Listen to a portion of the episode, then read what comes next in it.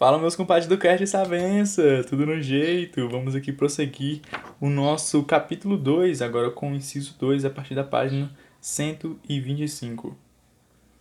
Inciso 2.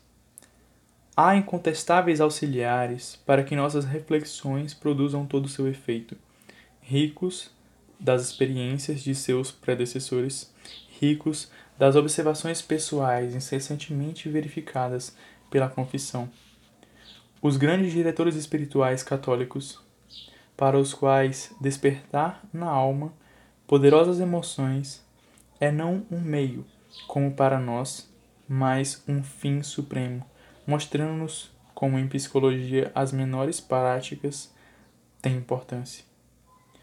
Não se pode assistir a uma cerimônia numa igreja sem ser penetrado pela admiração pela ciência impecável que determinou seus menores detalhes.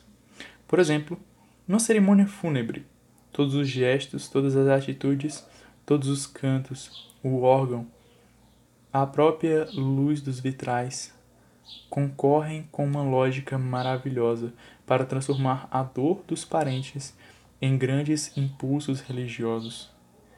Para quem assiste a tais cerimônias, com uma fé sincera, a emoção chega a penetrar as mais íntimas profundezas da alma. Mas, mesmo na igreja, essas cerimônias tão eficazes são uma exceção. E os diretores espirituais aconselham um certo número de procedimentos práticos muito eficientes para mover a alma. Sem falar dos retiros e para nos ocuparmos apenas das práticas que eles aconselham individualmente, não podemos deixar de admirar o auxílio que pedem ao corpo para sustentar o moral. São Domingos inventou o rosário, avivando assim a meditação com uma ocupação manual e, de certa forma, com um jogo. São Francisco de Sales recomenda, sobretudo nos momentos de secura, que se, recorra, que se recorra aos atos exteriores, às atitudes próprias, a sugerir certos pensamentos, às leituras e também às palavras pronunciadas em voz alta. Pascal não fala constantemente em inclinar o autômato? O próprio Leibniz, em sua passagem pouco conhecida, diz: Não posso concordar com o pensamento daqueles que, sobre o pretexto de adorar em espírito e verdade, banem do culto divino tudo o que cai sobre os sentidos, tudo o que excita a imaginação, desconsiderando assim a enfermidade humana. Não podemos nem fixar nossa atenção sobre nossas ideias interiores, nem gravá-las em nosso espírito, sem acrescentar-lhes alguns recursos exteriores. E esses signos são tanto mais eficazes quanto mais expressivos forem. Assim, aproveitando-nos da experiência, deveremos, na reflexão meditativa, quando não vier a inspiração, recorrer a leituras especialmente apropriadas ao nosso objetivo. Deveremos manter nossa atenção através das palavras pronunciadas em voz alta, o que, como vimos, é um meio seguro de violentar nossas representações e obrigá-las a obedecer-nos. Deveremos mesmo escrever nossas meditações, em suma, usar para dirigir à vontade nossas representações da precedência que tem sobre elas os estados presentes, e principalmente aqueles que recomendamos, palavras pronunciadas, a escrita, etc.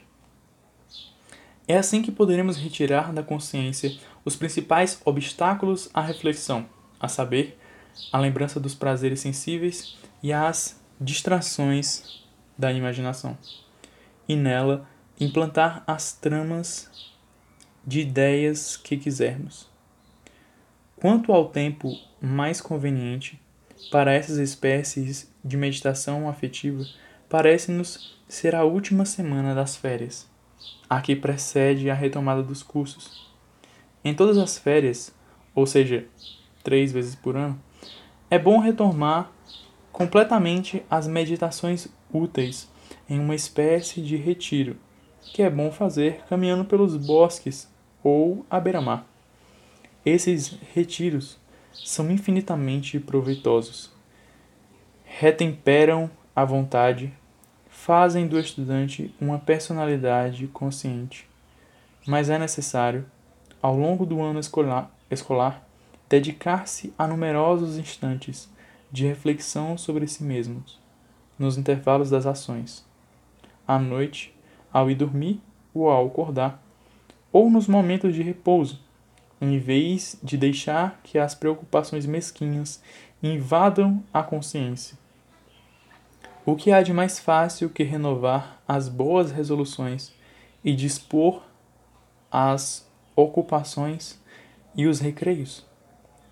Que ocupação matinal é mais útil que, ao se levantar, ao se vestir, ao ir para o trabalho, fazer a planta dos bons desejos reverdecer e traçar um plano de conduta para o dia. Esses hábitos de meditação frequente adquirem-se em pouco tempo. Adquiri-los é, aliás, tão fértil em bons resultados que nunca é demais insistir que os jovens façam os esforços necessários para tornar esse hábito, por assim dizer, uma necessidade. E vamos ficando por aqui, encerrando aqui esse capítulo 2. No próximo áudio a gente já começa o capítulo 3. Um abraço, meus queridos!